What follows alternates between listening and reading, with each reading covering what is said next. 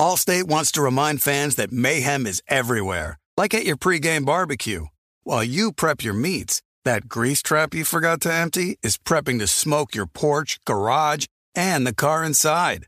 And without the right home and auto insurance coverage, the cost to repair this could eat up your savings. So bundle home and auto with Allstate to save and get protected from mayhem like this. Bundled savings vary and are not available in every state. Coverage is subject to policy terms and conditions. The volume. The Three and Out podcast with me, John Middlekauff, is presented by FanDuel Sportsbook. It's the NFL playoff time, and there's no better place to get into the action than FanDuel. Awesome new and existing user promotions, America's number one sportsbook, very easy to use, safe and secure. You get your winnings fast. I cannot recommend it enough.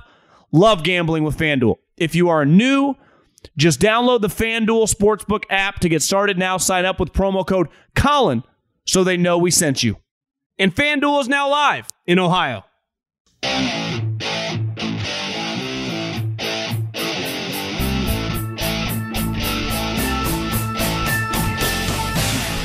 What is going on, everybody? John Middlekauff, Three and Out Podcast. It is Monday afternoon. Just uh, recording the show here, talking into a microphone, talking championship week. Niners, Eagles, Chiefs, Bengals. A lot of similarities, a lot of differences. Uh, we'll dive into some different angles on the game, some thoughts on the quarterbacks, some thoughts on Sean Payton, which doesn't look like he's going to come back. Uh, you know, we've had a lot of coaching openings, but we definitely haven't had anything filled, coordinator or coaches yet. Maybe that's coming down the pipe. Who knows? Uh, Middlekauff mailbag. Also on this show, at John Middlekauff is the Instagram. Fire in those DMs, get your question answered on the show. Pretty easy. If you listen on Colin's feed, make sure you subscribe to the Three and Out feed. Grateful, appreciative of all you guys that do. A lot of people are asking when the golf podcast is coming back. Go low probably after the Super Bowl. But what I might do is on my YouTube channel, just my name, John Middlekauff. I might do one the next couple weeks, so look for that.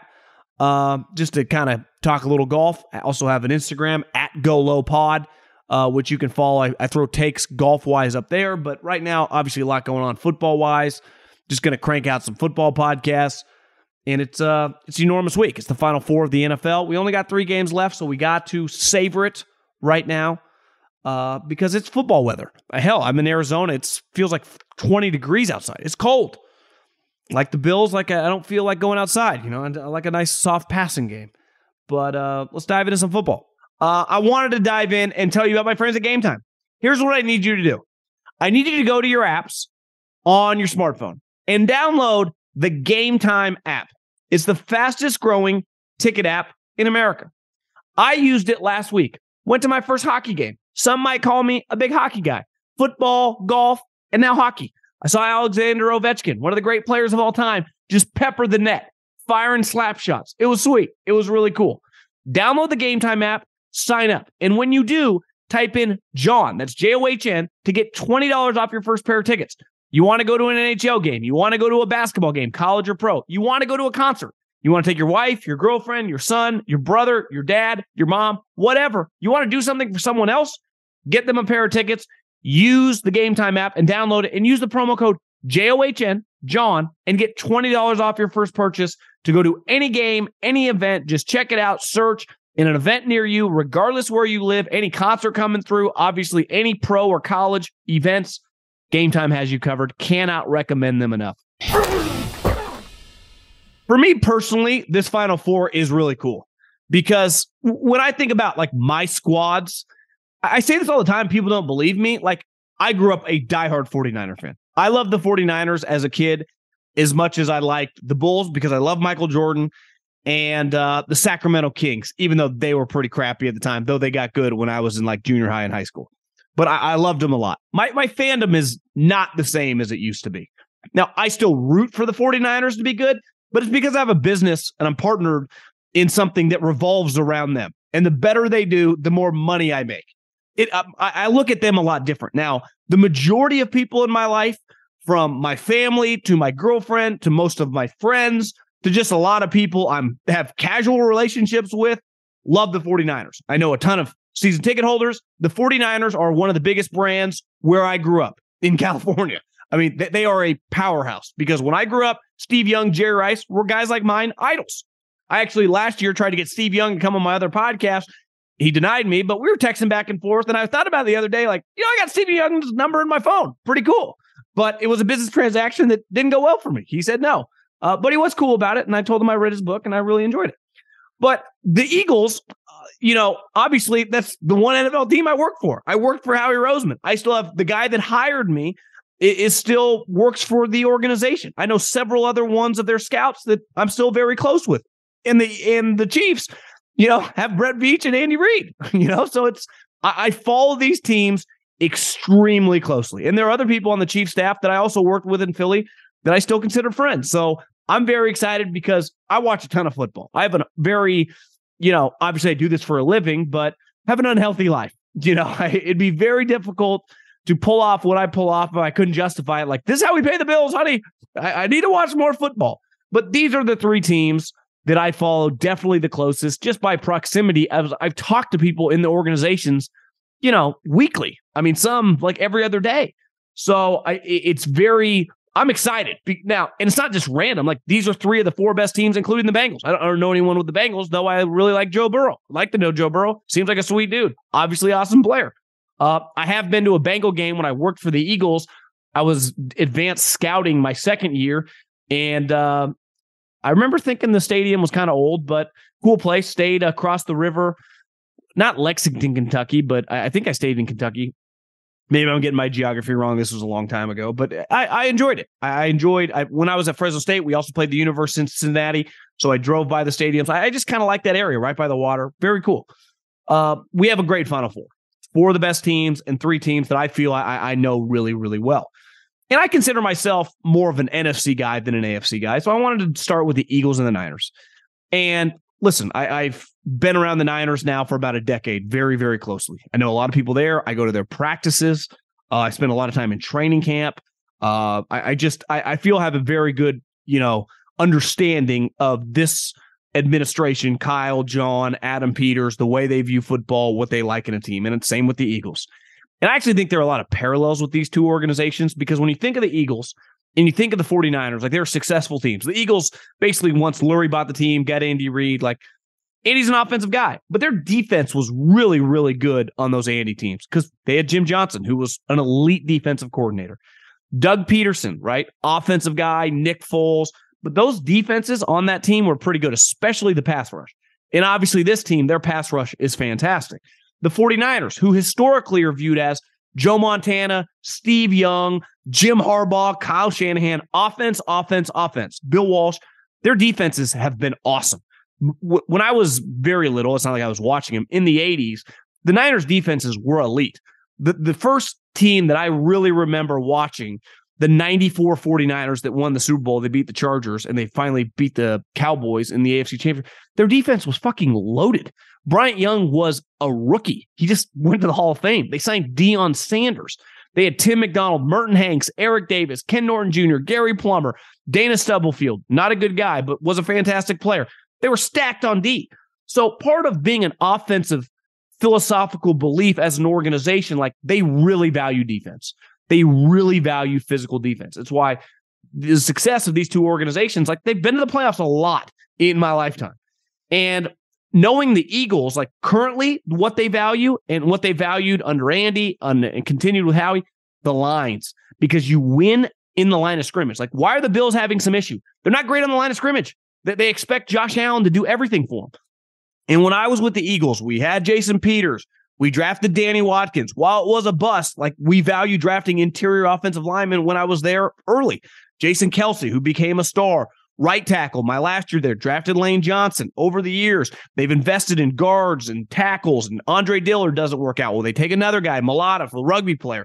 Same with the 49ers. Kyle Shanahan, offensive guy, offensive guy. Well, what does he draft? Defensive lineman, offensive lineman. You have to value the trenches because that is where you separate yourself. I don't care how much they try to regulate the violence out of this game. The one area where violence is allowed just like it was 30, 40 years ago, is at the line of scrimmage. You can be violent as a defensive and offensive lineman. You know, they they call occasionally. I guess obviously the roughing the passer penalties are a little weak, but you know what I mean? Like against your opponent at the line of scrimmage, it is still allowed. Where it is not in the defensive backfield, you know, linebackers, it's a little bit different now. But at the line of scrimmage, you can still separate yourself. And these two organizations put all their chips in the middle table when it comes to those positions because they know if you get a good offensive line and a good defensive line, you can play with anybody. You, don't need to have Tom Brady or Joe Montana. And the other thing with uh with the Eagles and the 49ers, specifically this, like Howie now has been in charge since Doug came back, and John and Kyle have been running it since 2017. They are very, very aggressive. And I had a front row seat when I worked in the office for two years, and even when I worked on the road for a year, Eh, getting emails from Howie is 24 7, 365. Kyle Shanahan is, I mean, one of the biggest football all in nerds I've ever seen. John Lynch turned down about $20 million a year to work on Amazon because he loved being in the fucking trenches of the NFL. These guys love a football and aggressive nature when it comes to football has helped separate their two organizations. You look at the Eagles, like one, Howie's been wheeling and dealing from a trade standpoint since I've known him. That's just his philosophical belief when it comes to operating organization is to always be trying to get better. And some organizations stay very patient and are very hesitant to mix things up. He is the opposite. And let's face it, whether you're Howie, John Lynch, Bill Belichick, or whoever the shittiest organization is, you're going to miss on picks. That is going to happen. But are you willing to keep doubling down? Are you willing to, when you make a mistake, to pivot? Let's look at the Eagles. A couple years ago, they made a bad mistake. They drafted Jalen Reagor over Justin Jefferson. Clearly, they would have liked to redo about two games into Justin Jefferson's career. Within about 18 months, Justin Jefferson had become a superstar. Jalen Reagor was a whiff, and they realized they had to move. Well, they double down the next year and they draft DeVonta Smith. Well, the following year, they trade for A.J. Brown and get rid of Jalen Reagor. They're unafraid to keep making moves once they make a mistake. The 49ers, you looked at this year, I thought it was insane. I don't know if they're at the spot where they're at without Christian McCaffrey. They traded a second, a third, a fourth, and a fifth round pick for a running back who makes a lot of money. Looking back, thank God they did, or they might not be sitting here. The other thing the organization really, really values are investing in the quarterback position. And I think obviously if you have Mahomes or you have a Josh Allen or you have a Joe Burrow or even I think Herbert, you don't really have to worry about it. Even though I'd say history shows you, and you just saw when Patrick Mahomes went down, you always have to be prepared.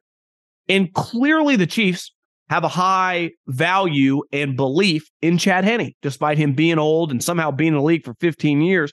They believe they could win a game with Chad Henne. The 49ers, like they went all in on Jimmy Garoppolo.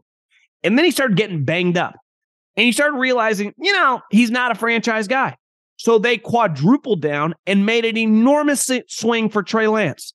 Now, I would say it's only based on two years. I, I think it's fair to assume it's probably not going to work out in San Francisco.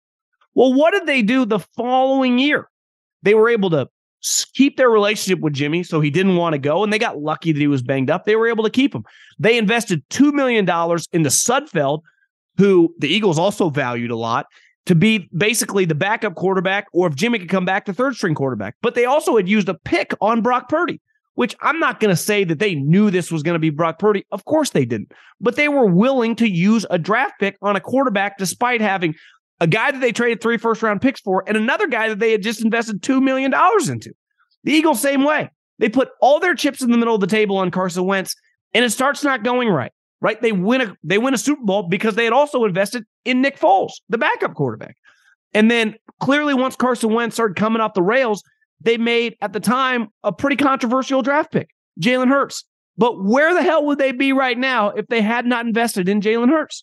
And you look at some of these organizations like they just don't consistently draft quarterbacks.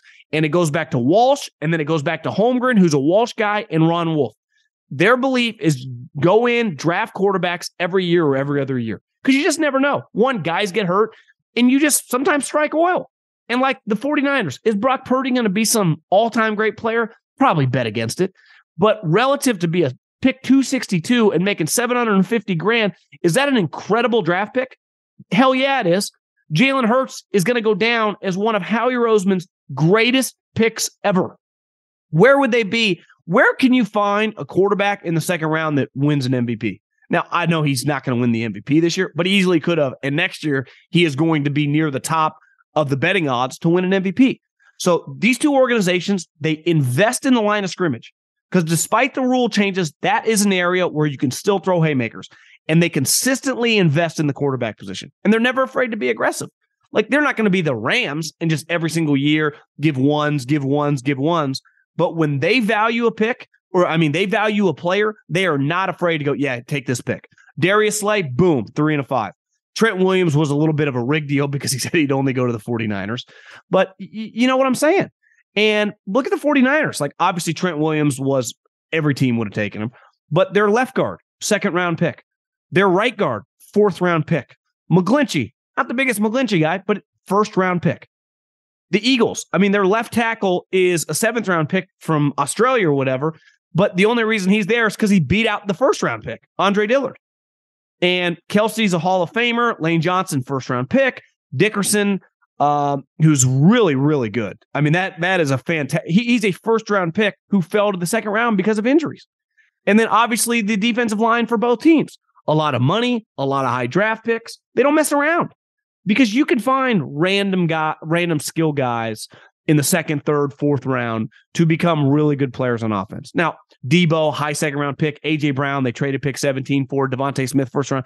I'm not saying Christian McCaffrey, I'm not saying you don't need to invest in the skill positions, but it's a tried and true formula. You have to invest in the line of scrimmage and you have to invest in the quarterback position, or you got no shot. And now I think we see the two best rosters in the NFL. Obviously, Mahomes healthy and Joe Burrow are better than Jalen Hurts and definitely Brock Purdy. But in terms of the rosters, uh, I think the Eagles and the 49ers have a lot of parallels. And I I think this game, I mean, we'll talk about it come Thursday, but the elements of the home environment for Philly uh, is just going to be absolutely bananas. Last year, the 49ers went on the road for the AFC championship or the NFC championship game like it was over 50% 49er fans. That, that's not going to be the case. One, because it's a much harder travel. And two, you have to be kind of crazy to roll into the Linc wearing like a Deebo jersey, you know, like just in, in, your red Nick Bosa jersey. I, I wouldn't recommend it though. I think the hype and the the violence, like you can get into an altercation at any uh NFL stadium. A lot of booze, a lot of dudes. Like it's it's a pretty easy formula for fights. But I, I just I would probably recommend from just I don't know if I do that. I just stay at home, watch on the couch.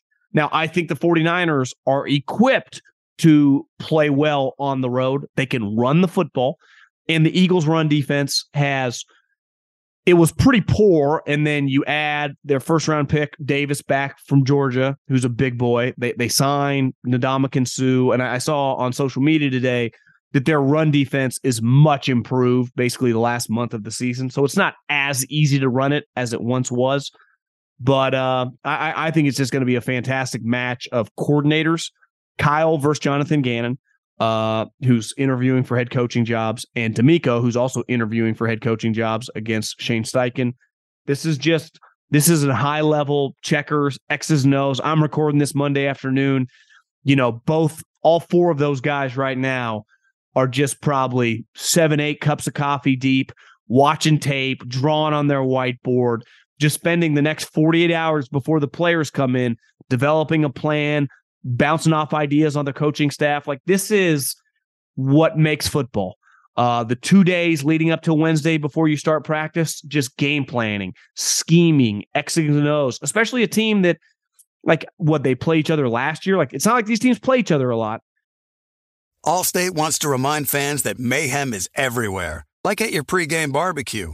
While you prep your meats, that grease trap you forgot to empty is prepping to smoke your porch, garage, and the car inside.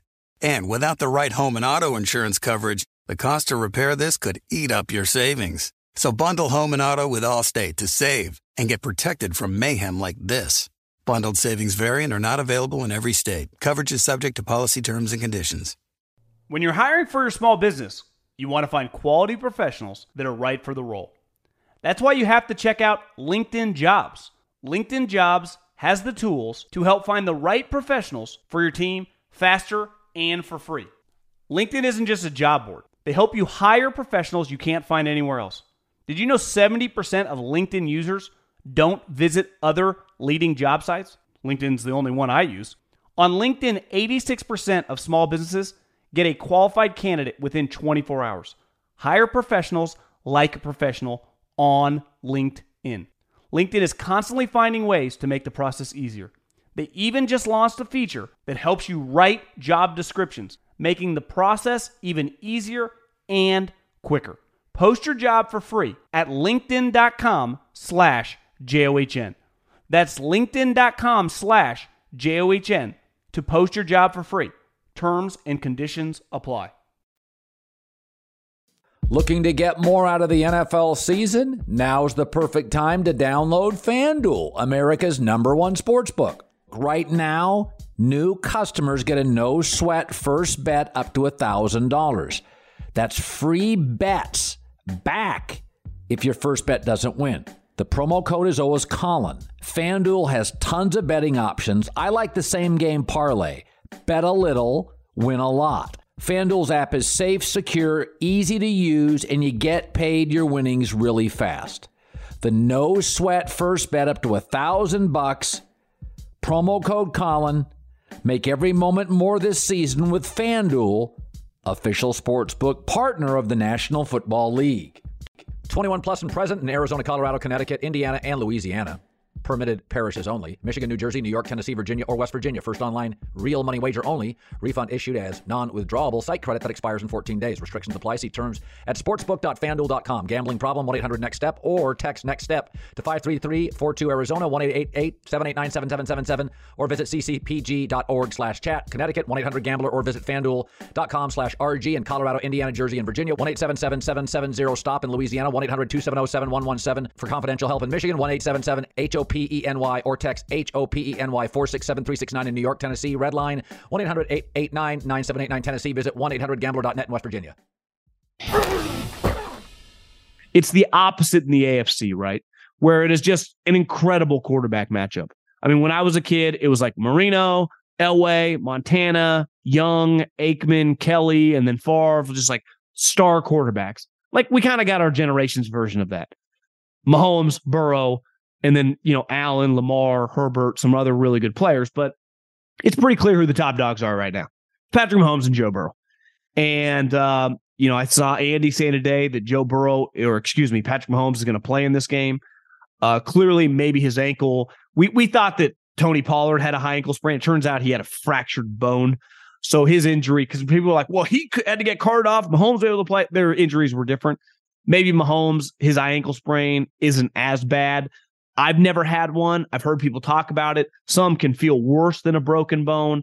Clearly, Mahomes was manageable, but it's going to be fascinating. The insight, the stories that come out about his pain tolerance.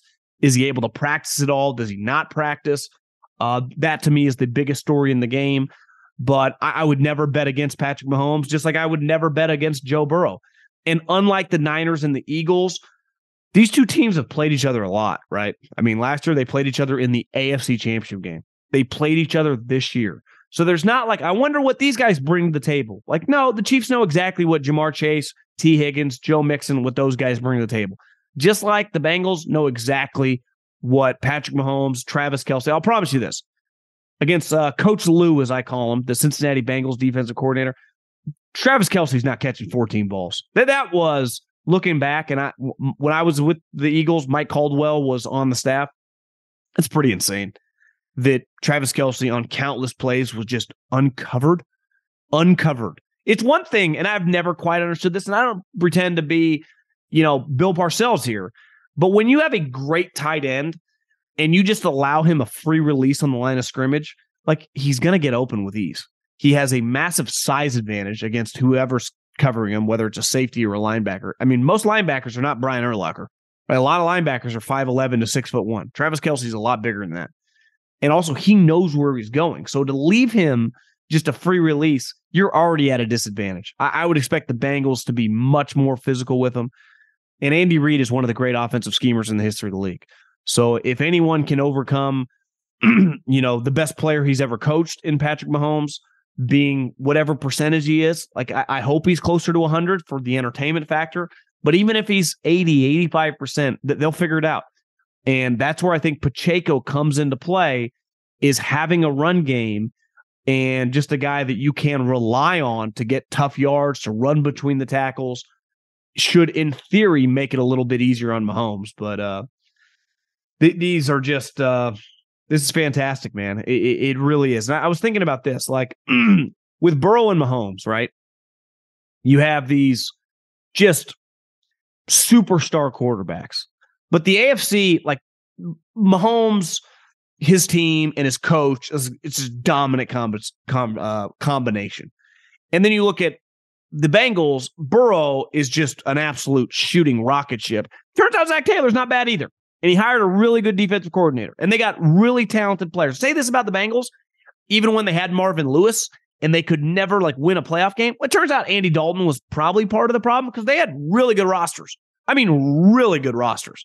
They had star uh, star skill guys. Their defense was really good. Their defensive front was awesome. People forget those Marvin Lewis's teams on paper and in the regular season were a mother to deal with, but their quarterback was pretty average.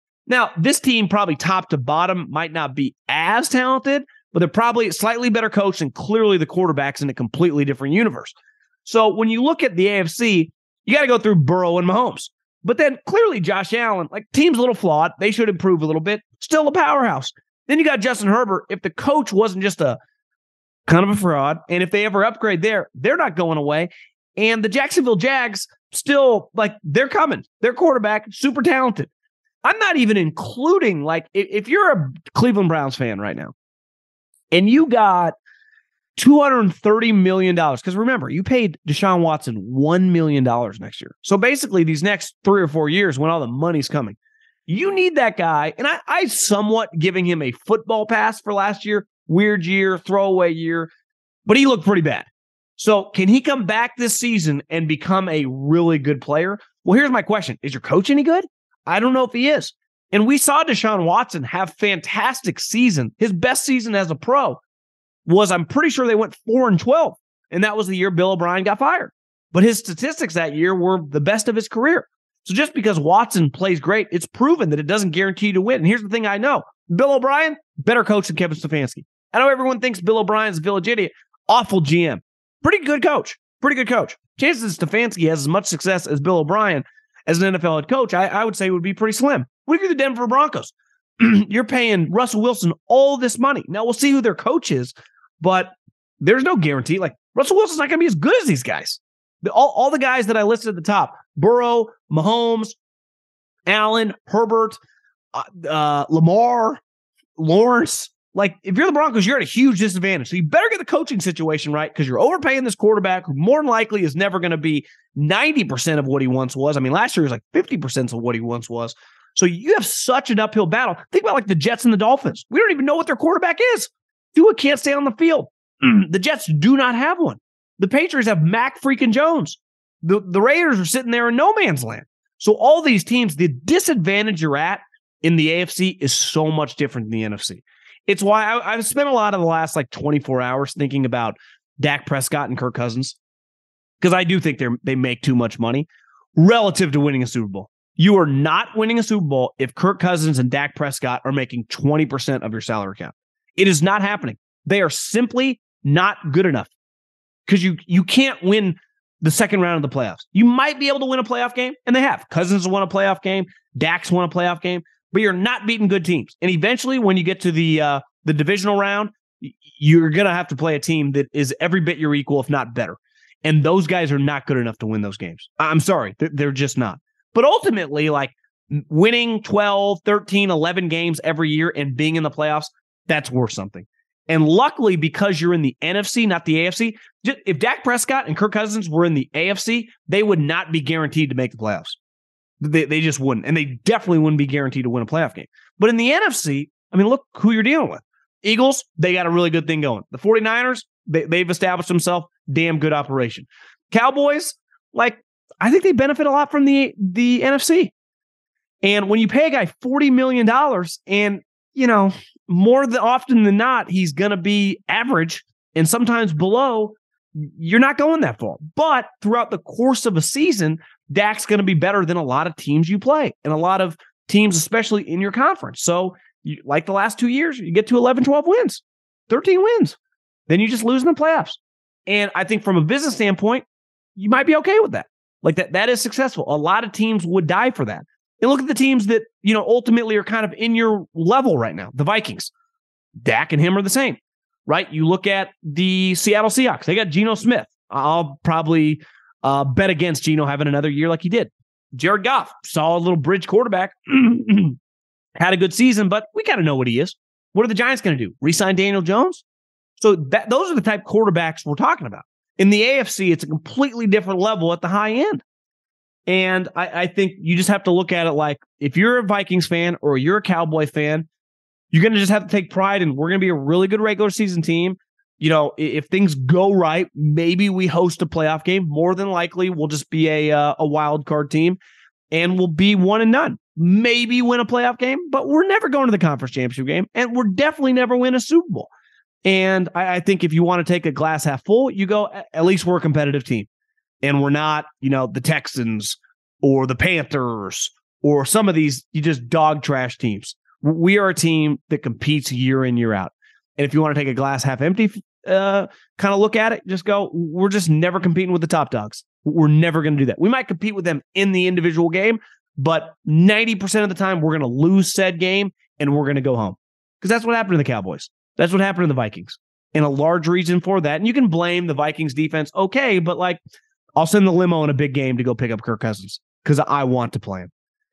And last but not least, a lot of this coaching movement is going on right now. Who's going to be the head coach here? You know, the Colts. The uh, I'm telling you, Jeff Saturday is going to be the head coach of the Colts. The Panthers, the Texans, the Cardinals, the Broncos. We don't really feel like we have that much clarification anywhere. Uh, and the one big name, like I think being patient sometimes in life, in business, in a lot of situations is the healthiest thing to do. I think it's very, very difficult. Like it was, it would have been easy last year when all the stocks are just plummeting and you check your portfolio every single day and it goes down, down, down to sell. Well, this year I checked my portfolio, it's up 20% year to date, you know, in, in three weeks. And if I would have been 28 years old in the situation in 2022, I would have sold everything. But I've learned through my mistakes. And I realize sometimes you just got to take a deep breath, right? Patience in relationships, patience when you're negotiating a contract. Like patience is very healthy. And the older you get, and listen, I'm a very impatient human being. Most, I would say most people I know are pretty impatient. It's it's a natural um, kind of it's I think the mo- the way the majority of us are wired. Maybe I'm wrong. Definitely the majority of people in my life. And Sean Payton I know he's interviewing a lot of people, but to me, it makes a lot of sense just to be patient. What's the rush? Why would you take any of these jobs? The Panther job, the Colts job, the Cardinal job, the Denver job. Wouldn't touch any of them. And it's also very easy to be patient when you're really rich, right? It's hard to be patient when you need the money, when you're negotiating a contract, when you're trying to sell a house, whatever, and you need the cash. But when you have unlimited amount of money, and that's kind of what Sean Payton has. He's very, very wealthy because of the amount of money he made. Sean Payton was making like 15 plus million dollars a year coaching the Saints for a long period of time. He was one of, if not the highest paid coach, right behind Belichick for, I would say, a large percentage of the 2010s. So Sean Payton, money is not the driving force why he wants to get back in the league. He wants to get back in the league because he's a crazy football coach and he loves coaching football. He loves being around the guys. He likes scheming. He likes calling plays. Like that's what he does. But as you see the the landscape for the potential jobs, they all kind of suck. And even if they don't quote unquote suck, they're, they're kind of long term projects. So to me, Sean Payton, when you look at the landscape of the following year, 23 and 24, think of some guys that are on the hot seat. Brandon Staley, complete hot seat. He gets bounced in the first round again. Adios. I think Sean McDermott after yesterday is like, I would say the Bills minimum have to make the AFC championship game and probably have to win uh, you know, the AFC next year for his job to be 100% safe. I kind of feel he's in that Tony Dungy kind of spot right now where there is pressure on him to get this team over the top. And they regressed a little bit. And part of the regression was like, well, their offense didn't quite look the same. And their star quarterback, it felt like now he might have been banged up and he said he, you know, definitely was, but just didn't look like the same human. So I think when you look at the Chargers and the Bills, like, would you want to coach Herbert or Josh Allen? Or would you rather take your chance with uh negative Nancy down here in the desert, Kyler Murray, who makes an ungodly amount of money? Or would you rather go to the Colts where their owner is an absolute lunatic? Or would you rather go to the Carolina Panthers where their owner has an unlimited amount of money, but they have absolutely no options at quarterback? I would take a deep breath. I would practice patience here, and it really starting to feel like Sean Payton, like probably take this cycle off. Keep interviewing, keep just kind of getting a feel for everyone, keep taking your own notes. So when you get back in the league, you know how they're wired, and then come back next year. Because here's another team, the Dallas Cowboys. Mike McCarthy's not going to get fired this year, and he shouldn't. But you're going to get to the point like, well, what's going to happen next year? Let's say Dan Quinn takes one of these jobs where it feels like ultimately he's going to get one of them, the Denver Broncos. And what if the Cowboys defense is not nearly as good next year as it was this year, which is extremely possible? Remember, the first year Mike Nolan, or I mean, McCarthy got there, he hired Mike Nolan. Dan Quinn somewhat fell in his lap, and turns out Dan Quinn is a stud. I give Dan Quinn a lot of credit. Most coaches, once they get fired and they become really rich, kind of just do what they do. Their scheme is their scheme. Like Rex Ryan refused to change. Dan Quinn went in the lab, and you heard it on the broadcast. Kyle's like, yeah, it actually doesn't really matter that I used to work for him and saw his defense every day in practice. He doesn't run that defense anymore. He completely changed.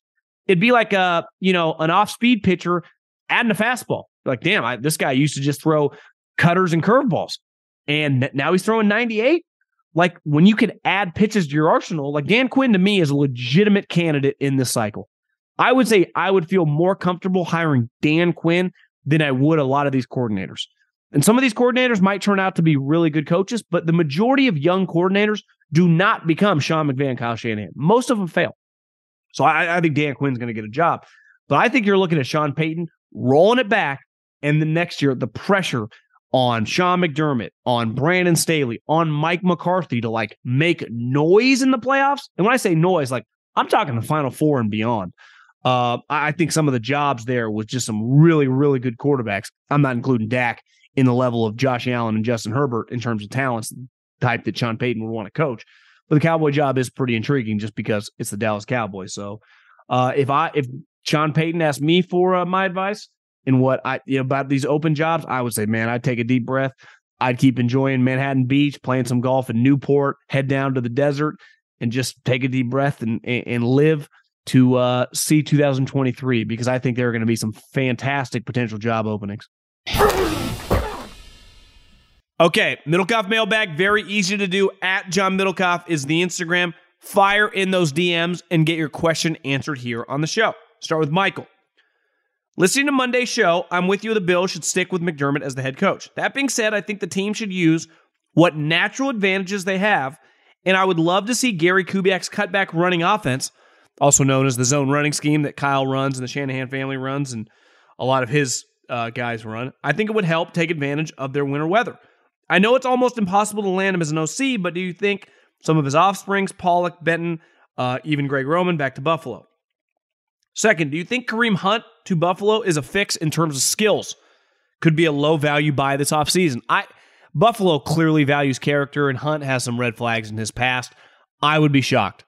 I, I would be stunned if Kareem Hunt's in Buffalo. I, I would be aggressive. You know, Josh Jacobs, uh, I, I I don't. I'm gonna have to look at the free agent running backs, but every year guys get cut. You can always draft physical running backs in the third and fourth round. Uh, I I don't think Ken Dorsey's getting fired after one year. Uh, could be wrong, but I would be a little surprised if Ken Dorsey's not back. But there's going to be a lot of pressure on them for sure to not just add running backs, but to be more physical at the point of attack because you can't be that soft in a in a winter climate when the Bills are going to host playoff games. Like I got news for you: the Bills and everyone listening to this knows are going to win the AFC East next year. Bills are going to win. So they're at minimum they're going to host a playoff game, and more than likely, like they're good. they're going to be 12 to 14 wins a year. Like they might host multiple playoff games.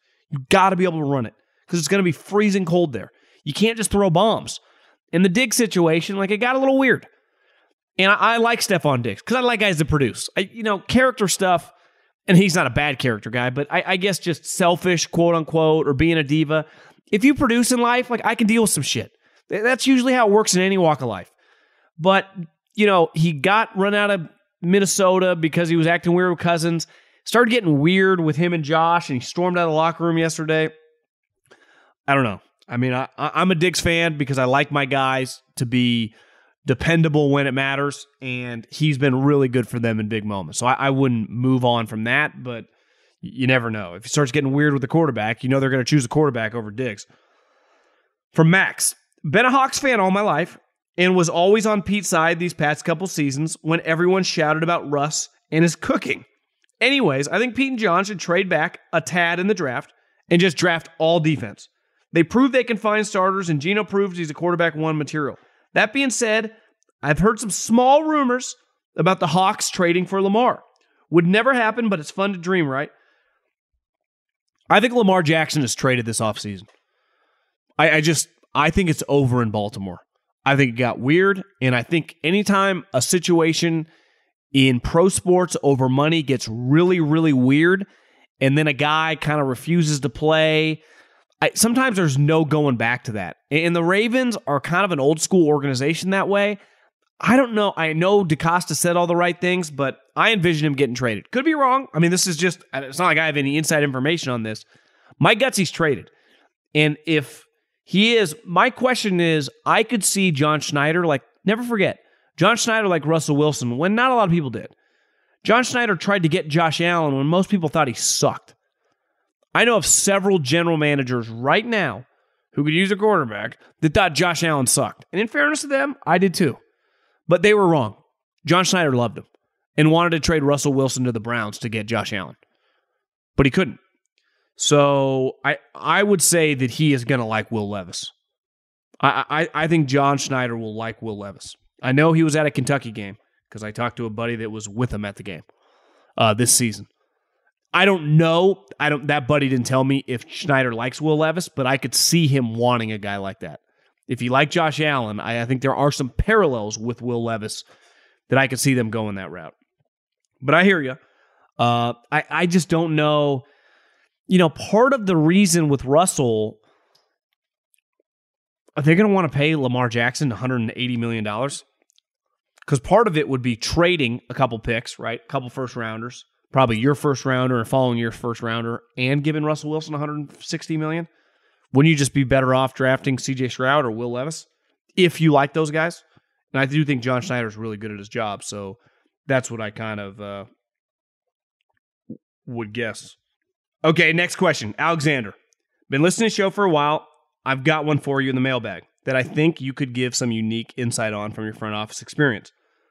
As you know, the Titans have fallen on some historically bad injury luck the past two seasons.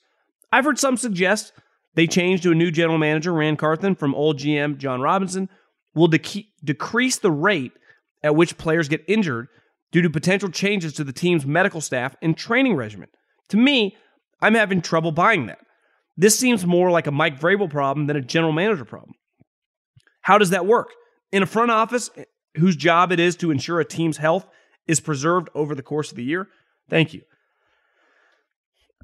I think this gets overhyped a little bit, and I've seen it. You know, the Eagles years ago had a ton of injuries and they changed everybody. And I saw it with the 49ers, who for a couple years led the league in injuries. They changed the training staff, the doctors, the weight staff. At the end of the day, it is football. You can limit or you know, kind of mitigate the potential of guys getting injured based on their injury history.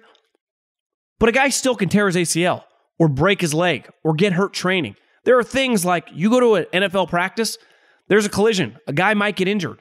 I think some of it is a little random. Now, if you have a team full of guys who have been injured before in college, and those are the type guys you draft, and then they get hurt in the pros, like I get it. There, there's that's a little on the GM. But I think a lot of it is one, the way you practice. But even today, like most people don't practice like the, they did in the 80s and 90s. I've also had this thought that the way teams don't hit and the sport is not as violent in practice leads to a lot more injuries in games. That's just, you know, a theory of mine, but I don't put that on the GM. I honestly don't put that as much on the coach. And I, I think it's so easy to blame the training staff and the weight staff. I think some of it is like, it's football, guys. People get hurt. How many top quarterbacks in the NFL that bust, i.e., Sam Darnold, would have not had busted with better coaching or needed more time, like Carson Palmer? Watching Danny Dimes play under Daboll, he seemed improved. Or Geno Smith, he is better. Not great, but serviceable. How does coaching and time help? Well, most guys are not Andrew Luck. Most guys are not just ready to hit the ground running. Even Patrick Mahomes had a year to hone in his skills and learn how to be a pro. Most human beings are not wired, whether it's pro sports, whether it's any of the industries we live in, to not just dominate from day one at 22, 23 years old. It's not the way it works. Whether you're an NBA player, whether you're a baseball player, whether you're a musician, or whether you're a podcaster, or whether you're a sales guy, you usually get better with time. Because with time, what does that allow you to do? Make mistakes. And then what do you do once you make mistakes? You learn from them. So the more experience you get, the more, you know, a perspective you get on what you're doing, which helps you prepare for what you have to do. So I, I think the majority of players just take some time. And guys that don't, let's just use football as an example. You know, Justin Herbert played a lot in college. Hell, Brock Purdy, who's having success right now. Clearly, the team has good coaching and good players around him. Four year starter in college. Like Trey Lance, it was a really big struggle for him. Trey Lance was a one year starter at a small school.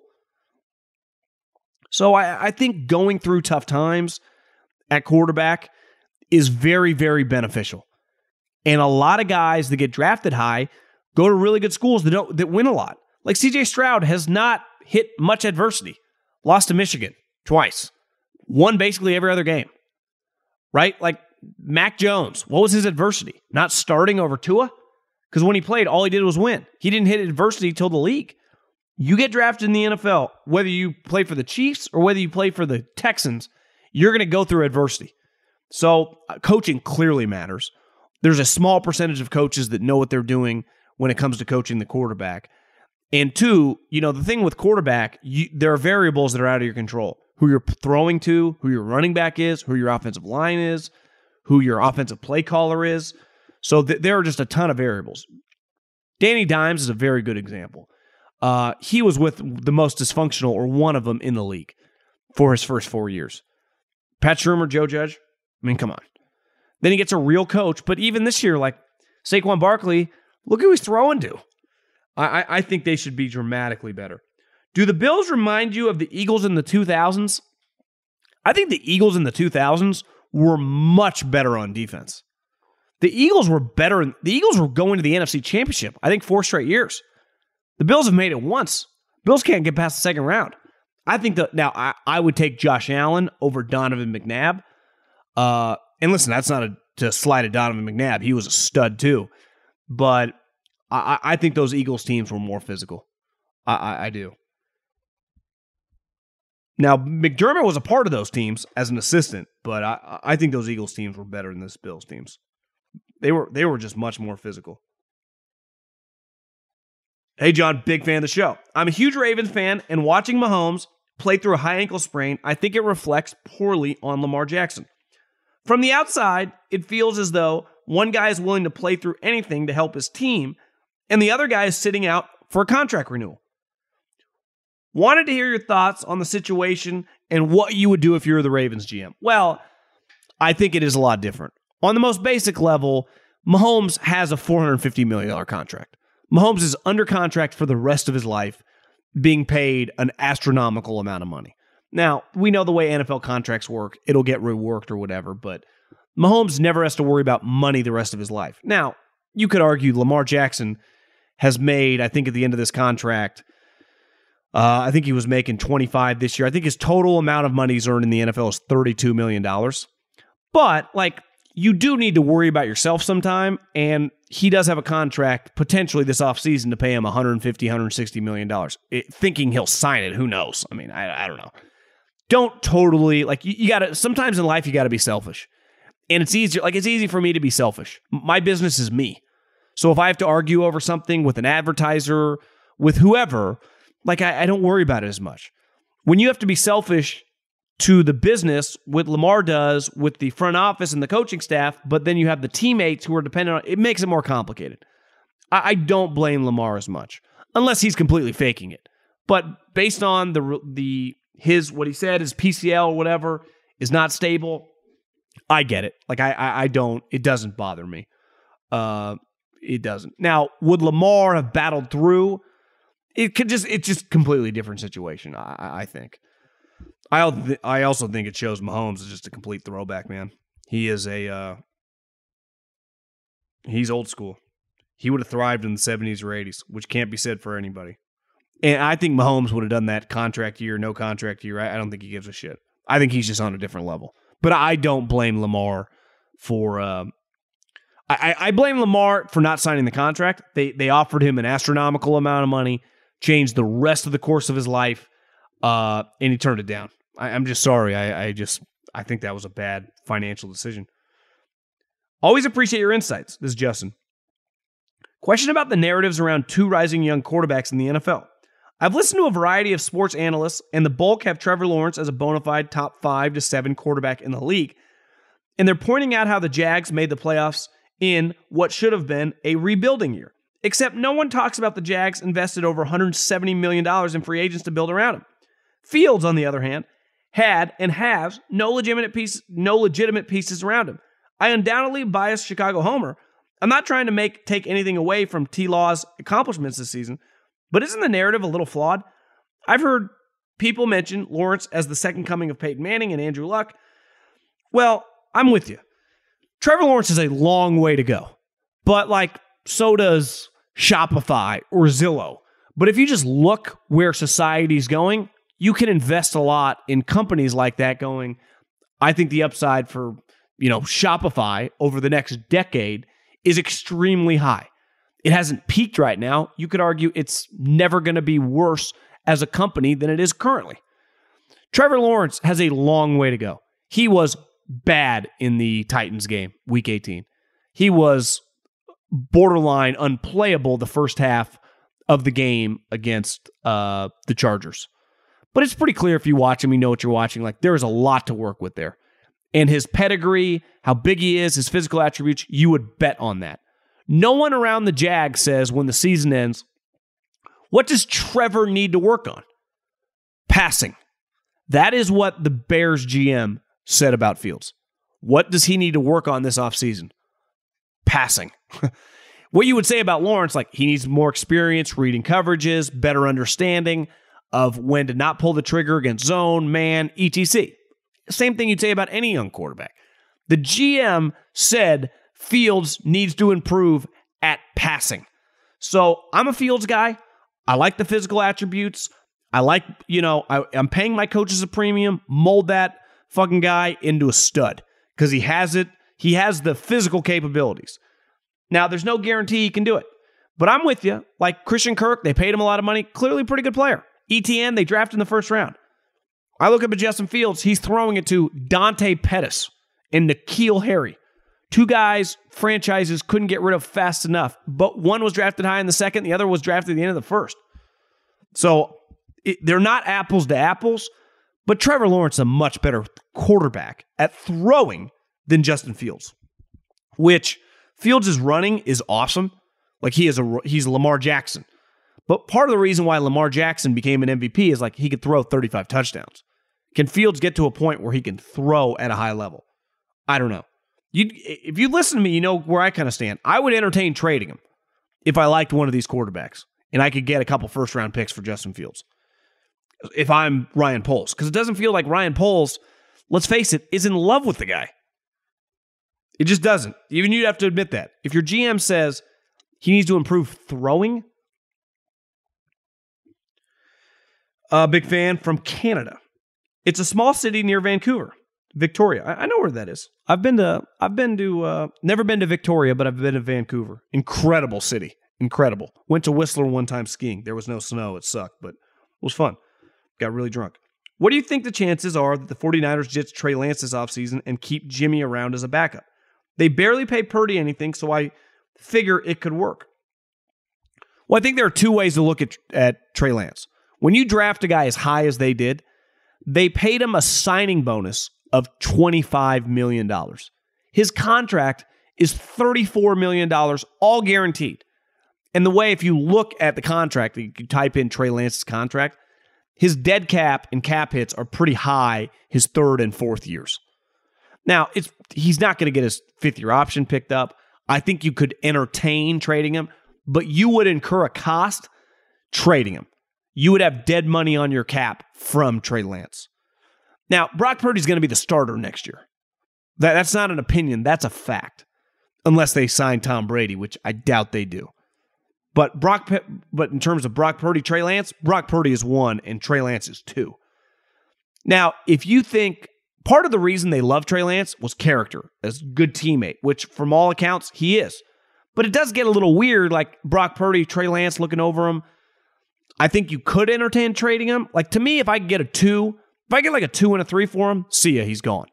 But I'm not just trading him for like a fourth because his value right now is not much. Because it's not like Trey Lance makes nothing. He does make eight, nine million dollars the next couple years.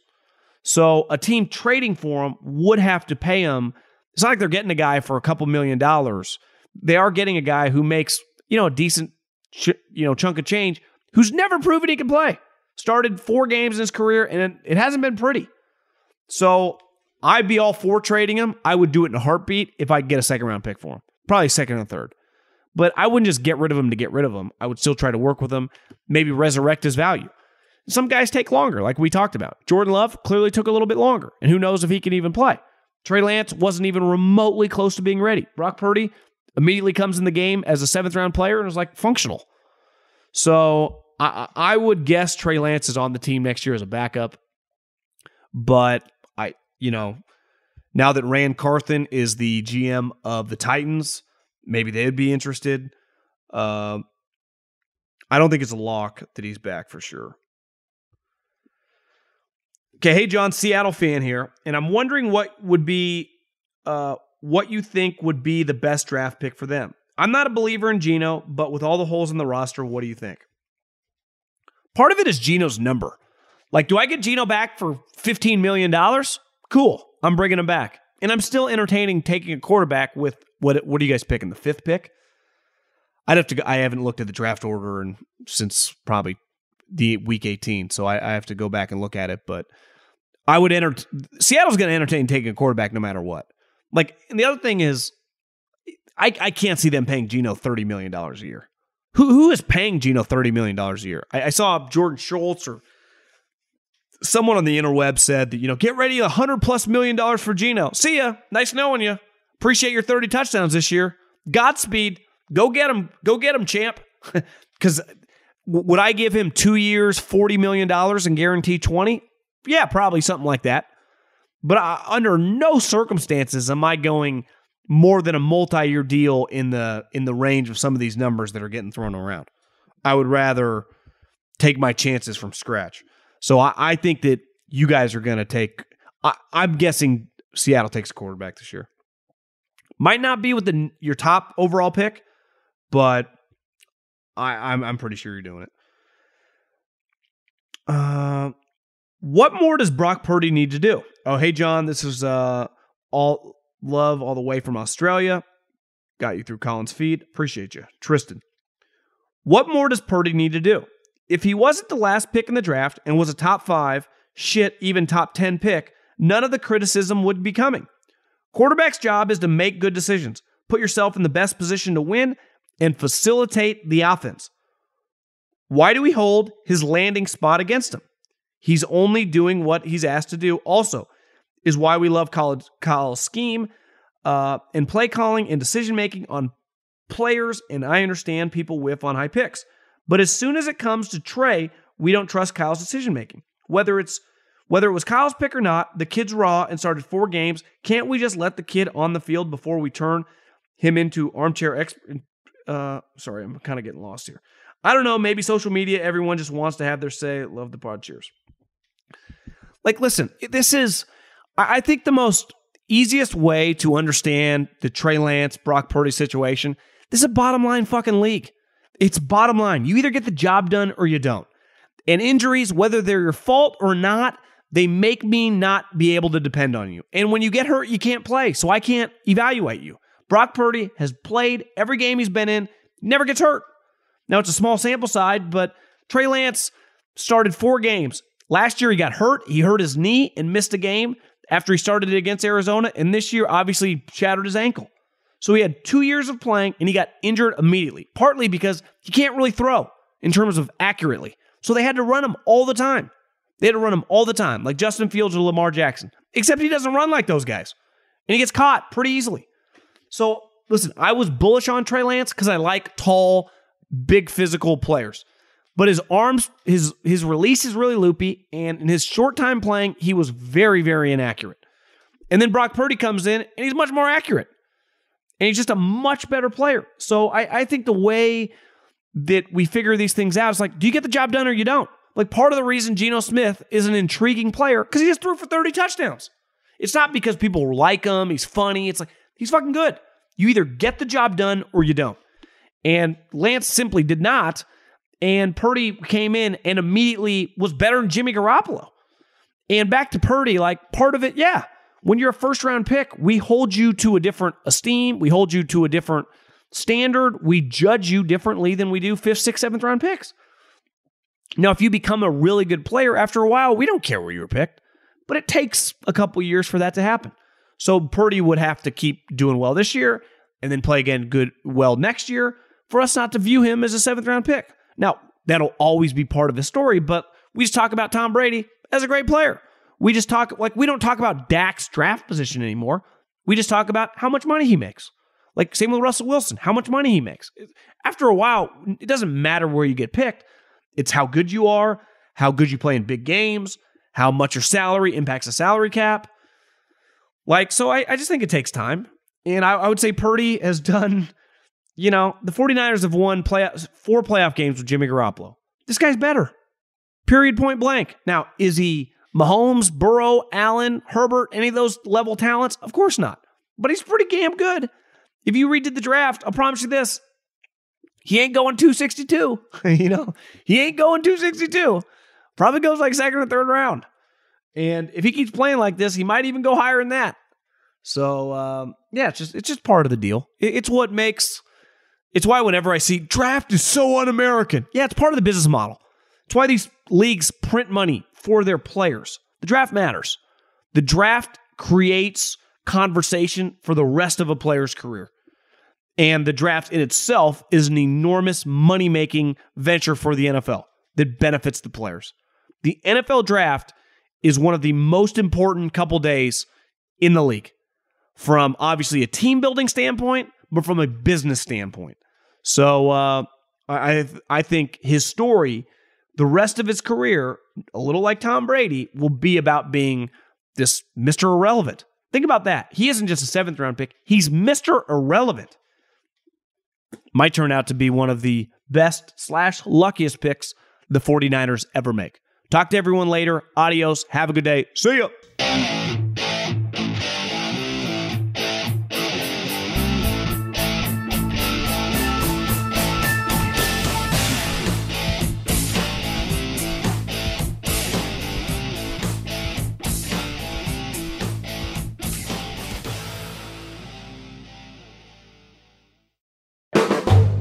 Volume. Allstate wants to remind fans that mayhem is everywhere, like at your pregame barbecue. While you prep your meats, that grease trap you forgot to empty is prepping to smoke your porch, garage, and the car inside. And without the right home and auto insurance coverage, the cost to repair this could eat up your savings. So bundle home and auto with Allstate to save and get protected from mayhem like this. Bundled savings variant are not available in every state. Coverage is subject to policy terms and conditions. It's Freddie Prinze Jr. and Jeff Dye back in the ring. Wrestling with Freddie makes its triumphant return for an electrifying fourth season. Hey, Jeff. Are you ready to rumble our way into an all new season of Wrestling with Freddie? You better believe I have. I've been practicing my body slams, and I'm jacked. All right, don't go injuring yourself now. We'll be highlighting the best stories and matches of the week in wrestling from AEW, WWE, and have one on one talks with the best talents in the world of pro wrestling. Listen to Wrestling with Freddie on the iHeartRadio app, Apple Podcasts, or wherever you get your podcasts.